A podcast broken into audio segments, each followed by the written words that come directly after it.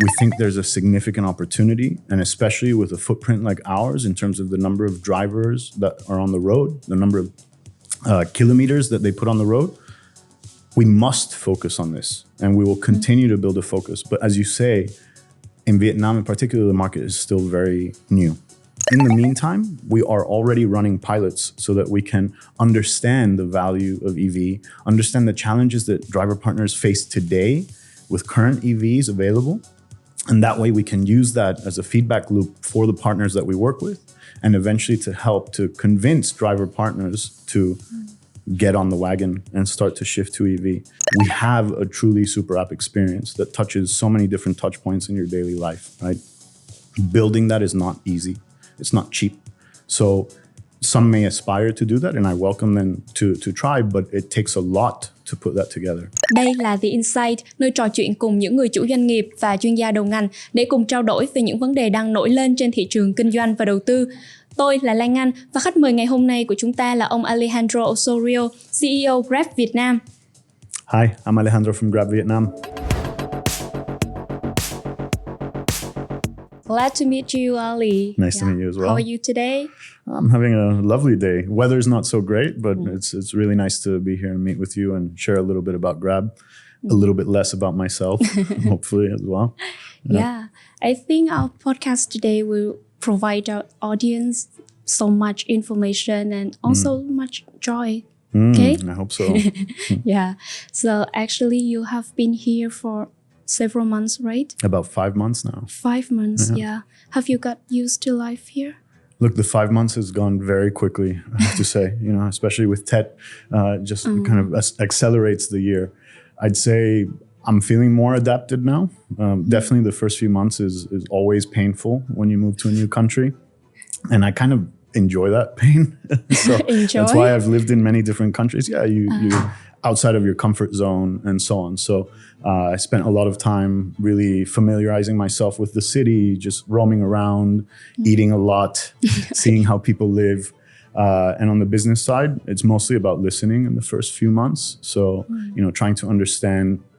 I, you know, I understand Grab very well because of my long history with Grab, but understanding how Grab operates in this market, what kind of challenges we have, what opportunities we have, how people uniquely use technology here, uh, is really that first few months, right? And then I can layer on my own perspective. So I'd say right now I feel really well adapted. I'm very happy that we have a really good leadership team and they've helped me to really understand the market in a much faster way than I could have without them. Mm-hmm. So yeah, I feel really good, really confident, I'd say, about the rest of the year.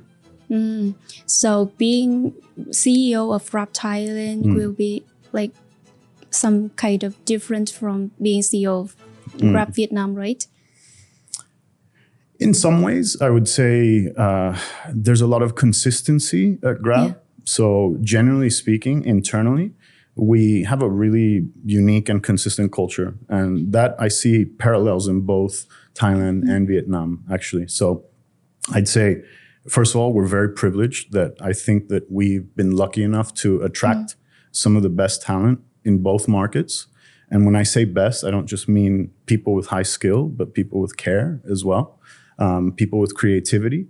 And I'm always really inspired by the people that I surround myself with. And that was the case in Thailand, and it's the case here as well.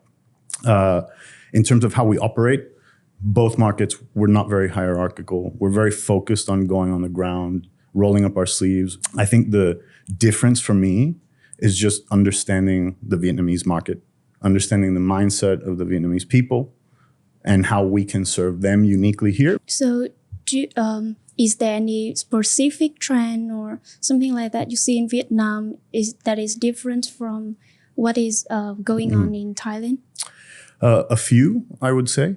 I think um, one that comes to mind for me really is Thailand had a very huge growth spurt during the COVID pandemic. And a lot of that came from what we call expansion cities outside of Bangkok. And I see a similar opportunity here, but it's sort of a little bit further in the future than it was in Thailand, right? Mm-hmm. The opportunity is still ahead of us here. We have a very big focus in, in what we call the expansion markets. The tech awareness, tech savviness, the understanding about how our verticals and our services might work is still quite low. So it's a unique challenge here because it will take a lot of time and effort and a lot of good groundwork and execution to get that message through to drive the awareness. But the opportunity size is actually very significant. We have to mm. have a strong feedback loop to understand how users think. Mm. And very uniquely in Vietnam, actually, there's such vast difference regionally in cultural preferences and so on. So understanding that, leveraging our teams on the ground so that we can give them the right relevant solutions is very important. Yeah. So there are more and more opportunities there, and I can see that um, in Grab Thailand, you um, led it through a very, uh, I think, tough period right after the COVID nineteen. But then you helped it to um, develop so quickly. So mm, I think that maybe the burden will be on you on when when moving to Vietnam, right? Mm. What is the exact goal that the Grab leaders set for you right mm. now? So first of all, I I did not build Grab Thailand myself. Yeah, I. I think we have a great team in both countries that has mm. really. Uh, what I always say is turn challenge into opportunity. So the COVID pandemic was very very challenging for us and extremely stressful. I, I cannot stress that enough. But it created so many opportunities for us to innovate, for us to launch new services, reprioritize, and so on. And so the way that I see it is we have the right relevant services that really touch many different points of your daily life, right? If you think about it, whether you're moving around or you're hungry or you need your groceries delivered to you, you need to make payments. We have those solutions for you at every different time of day. But adoption is still quite low in the market. So my ambition is to really turn us into true into a true everyday use case for users nationwide, right? So that means more people using more of our services and in more geographies as well. And that's really I think the the right ambition for us and especially when you think about the timing in this market that really Vietnam is on the cusp of something really incredible, right? However, among all Grab's market now, um, what's the the uh, Vietnamese branch um, role and also the contribution? Yeah. I can't talk about the contribution, but what I can say is that Vietnam is a very key market for us. And um, the reason is that we see it not just based on the business that we have today, but the business potential for the future. We've been here for nine years. A lot of investment in terms of people, resources has gone into building not just Grab Vietnam, but the digital economy in Vietnam as well. So we continue to have that long term commitment to the market. Our leadership team are very big believers that there is huge opportunity here because when you think about the demographics of the market, you know, it's the fastest growing economy in Southeast Asia, huge young population that's mobile first, growing middle class. That's a very interesting proposition for us. That's exactly the target customer base that we're looking for. So there's a big commitment from them. That's why they asked me to come to Vietnam, right? That's a that's an investment as well to take me out of the market where I was operating in and bring my experience here and try and find ways where we can take the learnings from Thailand and the nuances from Vietnam and combine those together to drive the next wave of growth. And have you find out the way? We're always working on it. That that's a continuous process, I would say. But um, I'm happy to share a little bit about our strategy for this year, which I think helps to pave the way. Yeah. But actually, I can see that um, since Grab came here in 2014, right? Um, there are there will have been many uh, international and also local companies that have joined in this market. So, um, what do you think in the future of the ride-hailing market and also the super app market? Yeah.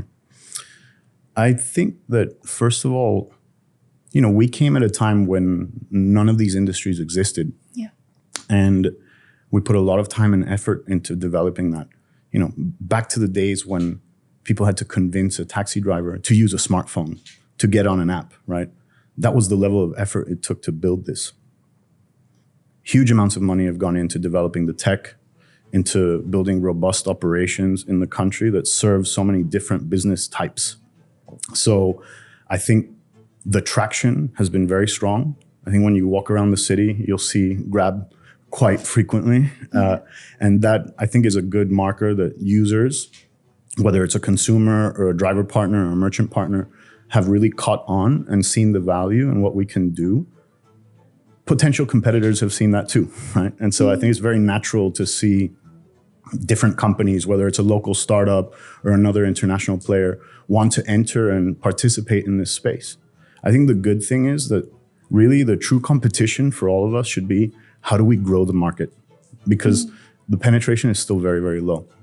So it's natural to expect that. We might see over time more competitors coming in. We might see some competitors dropping out, right? This is not an easy business to operate in, especially once you enter the super app realm, right? Because the complexity multiplies, right? And the need to have just seamless tech for every service that we offer and really lean operations behind the scenes so that we can manage this at scale is very difficult to do. So I think that the competitive landscape will continue to be vibrant. It will continue to evolve because the industry is still relatively new. There's more than enough room for any of us to play. Mm. And so maybe we can witness a boom in the future, right? I hope so. when all many uh, com- companies arrive there. Mm. Um, but um, regarding one of the most, I think is um, competitive field. I think is the delivery mm. sector. Yeah.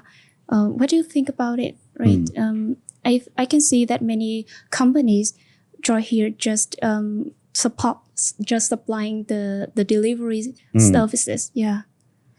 So firstly, I think what's very interesting in the food delivery side is this was a business that came much later after mm, ride yeah. hailing.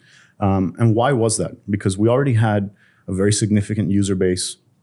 We had a driver community of Grab bike and Grab car drivers that were already there and readily available. So there was a really interesting opportunity to leverage those drivers to add new services to offer to users. And in exchange, the driver partners had more opportunity to earn greater income. So that was really the, the dawn of food delivery for us. COVID fast tracked it. The interesting thing is that emerging out of COVID, we continue to see traction and growth, which shows that even though people are leaving home, they're going and dining out again, they're returning to their pre COVID lives, mm. the habit that was created by the convenience and the choice that, that food delivery offers, it continues to remain. So I think that the food delivery landscape will continue to evolve. For us, we hear what users say. They want affordability and selection, right? And there are two things that we really focus on. And in particular, in these uncertain economic times, affordability is a really, really big focus for us. And so we think that if we focus on driving new solutions, new services, or new ways to order that can bring your cost down as a consumer, we can continue to grow that business over time. And that's the traction that we're seeing now. We have great co funding schemes with merchant partners, for instance, where we bring some value that Grab invests. And in exchange, if the merchant partner has confidence that they might get a return, they also invest some value there as well to drive additional value and discounting for the user as well. These are really important ways for us to not just continue to hold on to the COVID volumes, but really to unlock further growth despite challenging economic times. So I think the, the food delivery market is here to stay. However, do you think that there are too many competitors here in the market? yeah. It depends on how you see competition. So I don't think of us as a food delivery player. I see us as a part of a greater food industry. So everybody eats at least three times a day. I've sometimes eaten more than three times a day. Right? Um, our penetration into people's meals is still very low, and that's the true competition: is how do you compete with someone dining in at home, right? And so I think there's there's still so much room for all of us to continue to grow. Yes, there's a number of players in the market we each try and carve out our own unique value proposition. And it really comes down to that, right? Um, those that will survive need to have the right fundamentals. They need to have the right cost efficiency and agility to adapt to evolving needs. And so, if they can do that, if they can carve out a unique value proposition for themselves, I think they have an opportunity to grow with the market as well. Yeah. Yes. Uh, well, as you said, um, you're not just a ride hailing app or a food delivery app. Mm. You are now a super app, right? Um, and I can see that many other apps they want to become a super app too.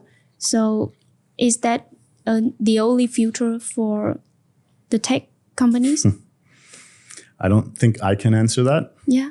I think um, the term super app can sound very appealing, right? Yeah. But there's the label and there's actually doing it, right? And they're two very different things. We can truly say that based on the services that we've been rolling out over the years with a very long term commitment and long term vision, we have a truly super app experience that touches so many different touch points in your daily life, right? Building that is not easy, it's not cheap. So, some may aspire to do that, and I welcome them to, to try, but it takes a lot to put that together. It's, it's not easy. Uh, I think there's room for someone to have a single use case or someone to try to be a super app. But for us, I know that it's our secret sauce, actually, right? Because it drives better loyalty, better frequency from users. When they see us as a one stop shop to meet a lot of their essential needs. In fact, I sometimes think of it as utility, right? You must eat, you must move around. And so, whenever you think of those very critical consistent daily use cases, there's only one app in the market can, that can serve all of those needs. And so for us, it's definitely a key value. So, as the market leader, what will you do with this super app? Um, do you like expand the services or trying to dig into one specific sector? We are very focused on our core services, I would say, this year. We think that there's still a lot of untapped potential there uh, in terms of both driving more adoption from new users, but also getting existing users that are using maybe one or two services to adopt other services that we offer. So there's a lot of potential there alone. I think we we think of our strategy in four pillars, right? So the first is we leverage the super app ecosystem. And what that means to us is that we have a very significant user base. As I say, some are using one service, some two. There's an mm-hmm. opportunity there to one, learn from them and hyper localize the offering depending on where they are, but also cross sell services between them, drive stickiness and loyalty over the long term. The second pillar is operational efficiency because we are the market leader and we are operating at scale. But this market evolves very, very quickly and we must stay agile. So we must have very efficient operations that allow us to reprioritize and to jump ahead of trends as they come. So uh, the third pillar for us, especially in this really uncertain economic climate, is affordability. So in our mobility services, for instance, we focus on having better pricing, lower fares, especially now coming out of the pandemic, where the supply of available driver partners has improved. That translates into better pricing for our users. And on top of that, we launch new services like Grab Car Economy and Grab Bike Economy, which offer further discounts at different times of day so that a user, no matter what their spending power, still has access to ride hailing services that meet their budgetary needs. On food delivery, similarly, uh, I talked before about our co funding scheme with merchant partners. That is a very significant machine of ours that helps to continuously offer value to our users. But beyond that, we have other new schemes.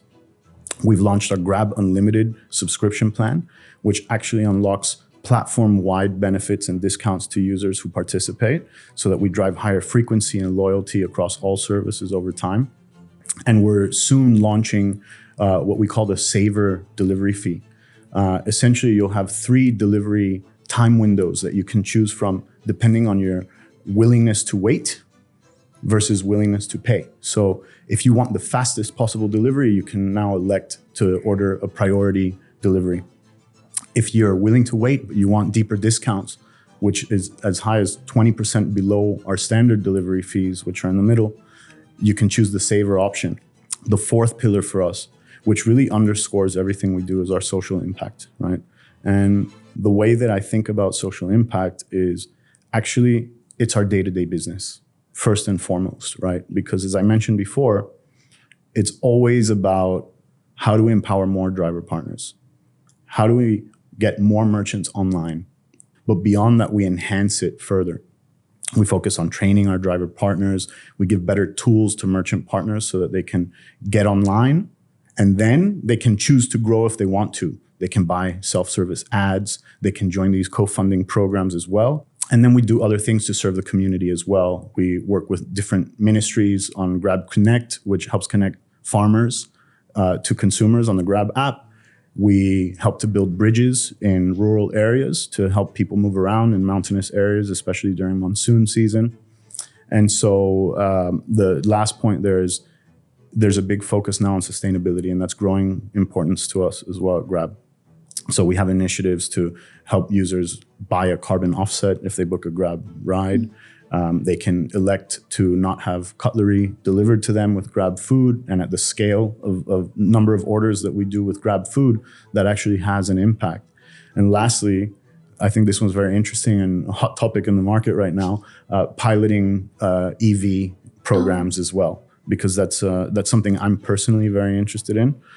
Yeah, I have to admit that I have been um, a loyal member of uh, Grab app. Yeah, so I is Thank you. I love to hear yeah about your four pillars. So um, talking about the last pillar that Mm. you talk about um, is uh, the EV, right? How do you see the potential of this um, market in Vietnam? we think there's a significant opportunity, and especially with a footprint like ours, in terms of the number of drivers that are on the road, the number of uh, kilometers that they put on the road, we must focus on this, and we will continue to build a focus. But as you say, in Vietnam in particular, the market is still very new. Uh, we're waiting to see more charging infrastructure being developed. We're waiting to see more affordable options come to market. And that's not us specifically, but driver partners, right? They're price sensitive. They may be reluctant to change if they're not sure of what the long term value might be, uh, especially when they've already invested in an asset like their existing car. So that work is going to take time. In the meantime, we are already running pilots so that we can understand the value of EV, understand the challenges that driver partners face today with current EVs available. And that way we can use that as a feedback loop for the partners that we work with and eventually to help to convince driver partners to get on the wagon and start to shift to EV. And so it's very early days. We're very committed to building that strategy over time. But we need to do that in parallel with the development of the EV ecosystem in the market, which I'm really excited about because I'm, I'm sure it will happen. And I'm very happy for Grab to participate in sharing some of the learnings that we have from other countries where we have seen some very rapid development and helping to bring that into the market in Vietnam as well. Actually, I can see that um, some delivery and transportation companies now are applying EV in their services. Yeah, but in Grab, do you have any specific roadmap for this? Uh, we've been uh, partnering with a local startup for our Grab Express business already since December. I'm very open to partnership. I think um, there's only benefit to be gained by us and partners joining forces to make sure that we can unlock that value and reduce our carbon footprint. So, watch this space. Yeah, so maybe let's see the future, right? Yeah, and besides, um, what prominent trends do you expect to observe in the upcoming years for the super app market? Yeah. I'd say affordability is is definitely a key one, uh, and that's easier said than done because balancing a marketplace where each different user group has their own sometimes conflicting needs from the other users, right? Uh, a consumer wants lower fares. A driver partner wants more earnings, right? How do you actually take those two problems and find the solution that benefits all, helps grow the platform, helps grow earnings for driver partners? And so I think that that affordability push is going to be a big focus, but it's not an easy one, right? Mm-hmm. We have to find better ways to become efficient, to reduce the inefficiencies of the platform. And I think that applies not just to us, but to the entire market as well. So that's a really significant trend that we see. So if you think about the inefficiencies that we try and solve for, I think a really good example of that is when we first launched Grab Food, a driver partner, when you order your meal, would have to essentially see what you ordered, mm-hmm. go to the restaurant, show them what you ordered, wait for them to cook the food, and then bring it back to you, right? That's hugely inefficient. There was a lot of waiting time that the driver had to spend at the store, and especially at a busy time of day where there might be a queue mm-hmm. of people offline as well trying to order. And we had to pay for that actually, right? We had to compensate them and subsidize that for them. And so as you eliminate those inefficiencies and you help them better utilize their time, you can also rationalize your spend and your investment as well. And so I think that will be another key focus. Mm. And is there any other trend about the like the market from the consumer side? Um, I would say, again, outside of the capital cities, mm-hmm. Ho Chi Minh City and Hanoi, there's still a lot of potential there, but the true wave of new untapped potential is sitting outside of these cities. And luckily, users are becoming more aware of our services. Um, for example, for us, last year alone, we saw 140% year on year growth in our expansion markets alone, which shows that the traction is building and will start to snowball. We have to have simpler solutions, even more focus on affordability, and we have to spend time on the ground understanding them, sharing with them, and trying to convince them so that they can try, see for themselves, and then stay on board. So I wouldn't call that a trend, but I think you should expect to see that trend grow over the coming years. Yeah, I hope that. And actually, I can see that in my hometown, in the central of the Viet of Vietnam. Yeah, there are many people trying to um, use it. Yeah. Yeah, absolutely. Good. Spread the word, please. Yeah. So with these um, plans and strategies, I heard that um, Grab mm, targets to hit the break-even point by this um, the last um, quarter of this year, right? So how about Vietnam in particular? We're all doing our part. We're very focused on executing on the ground. However, as far as I know, part of um, Grab's break-even plan is to cut down on incentives for both um, users and um, partners, right? And I can see this happening in Vietnam market. So, do you think that it is um, like an opportunity for Grab for to uh, go ahead to the break-even, or maybe it will be a, a disadvantage for you in Well, I think market? you know we're we're trying to build a company that's here for the long term, and so it's important for us to drive our path towards profitability. That's the only way that we can continue to serve users in the long term. As I gave the example before, more importantly, we give the right experience to users. We have the right reach in the market and the right portfolio of services that allows users to come back organically without us having to invest on them and give subsidy out every time. As I mentioned before, we now leverage not just Grab's investment, but we leverage co-funding with our partners as well so that if a partner wants to grow, they can come and join hands with us. That allows us to be a bit more efficient as well, but it allows us to still offer that value to the consumer. And subsidy will always play a role, right? There are different behaviors that we actually do want to encourage on the platform. Yeah, I, I hope that with these uh, strategies and plans you're you know, going for Vietnam, I hope that you'll kind of find a way to uh, get more acceleration in in this market. Yeah. Thank you so much for your time. Thank you very much as well. Yeah. Thank you for coming today. yeah. Thank you. All right. Nice to meet you. Yeah.